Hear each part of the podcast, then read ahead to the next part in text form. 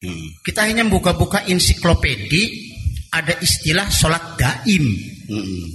Sholat daim biasanya kita mencari pengalaman ilmu dari orang-orang Jogja, orang-orang kebatinan. Dan istilah sholat daim itu di ensiklopedi adanya di perpustakaan Belanda. Hmm. Dicari di Indonesia sholat daim itu tidak ada. Yang kita tahu kan duhur, asar, maghrib, bisa subuh. nah, pengertian sholat daim niku hadis pundi? Ya, sholat daim ini kan itu istilah ya paham-paham ya kerohanian lah, merohaniat pada zaman dahulu ada sholat daim, dikir daim dan sebagainya. Ya, kita mana secara dokotan saja, daim itu artinya yang dilakukan secara berkesinambungan terus menerus. Apakah sholat itu terus menerus? Saya tidak yakin sholat terus menerus. Sholat itu ya kadang-kadang sholat, kadang-kadang tidak. Habis dulu sholat, setelah itu ya udah nggak sholat lagi. Makanya muhafadah itu alladzinahum Wisalatihim yuhafidun. Awal. Kalau hafidun itu artinya sholat terus. Kalau yuhafidun ya waktunya sholat ya sholat. Waktunya tidak ya tidak. Kemudian ada lagi khusyuk. Qad aflahal mu'minun alladzina hum fi salatihim khasyuun. Ini alladzina hum fi salatihim daimun. Ini kalimatnya hampir sama. Khusyuk dan khasyuun dan daimun. Nah, kalau daimun itu adalah sifatnya orangnya. Khasyun juga sifatnya orangnya.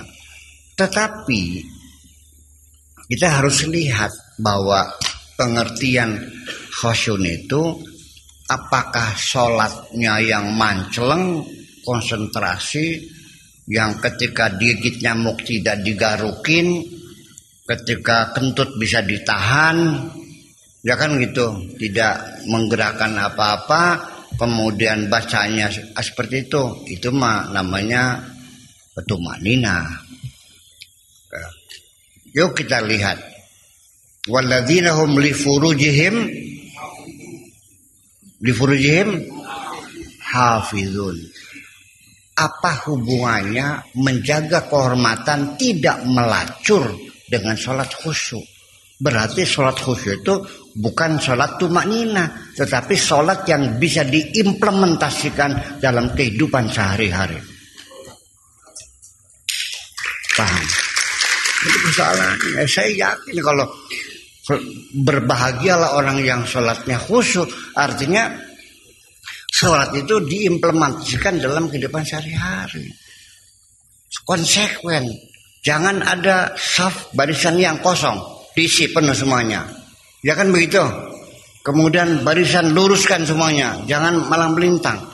Sholatnya lurus tapi rumahnya nggak ada yang lurus. Malang melintang semuanya.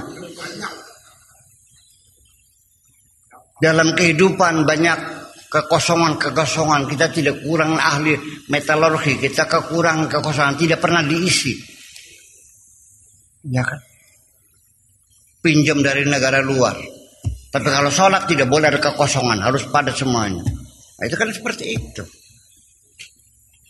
iya sholat kita berkomunikasi secara intensif sehingga kesalahpahaman ke kekurang mengertian pertengkaran semuanya bisa diselesaikan dengan pertemuan yang rutin sekali lima kali. Ya kenapa yang sholatnya rajin berjamaah kok bertengkarnya juga rajin? Nah, ini kan persoalan. Jadi kalau masih suka bertengkar ya berarti sholatnya belum khusus dong. Nah itu. Jadi ya, sholat daim itu adalah seorang yang bukan hanya sholatnya yang yang yang yang abadi atau yang konsisten, tapi orang yang pola hidupnya konsisten ya pasti berbahagia dong. Ya, hidupnya ada skedulnya, ada timetable-nya yang tidak pernah dilanggar. Bangun jam sekian, terus jam sekian, makan jam sekian, ya badan sehat semuanya dong. Orang kalau makannya teratur, beraknya teratur nggak? Ya, iya. Yang menyebabkan kepala kamu denyut-denyut kan karena beraknya terlambat. Iya, iya kalau makannya nggak teratur. Saya kira begitulah. Kita tafsirkan secara rasional aja lah. Ya, kita nggak usah tafsir-tafsir mistik lagi lah gitu.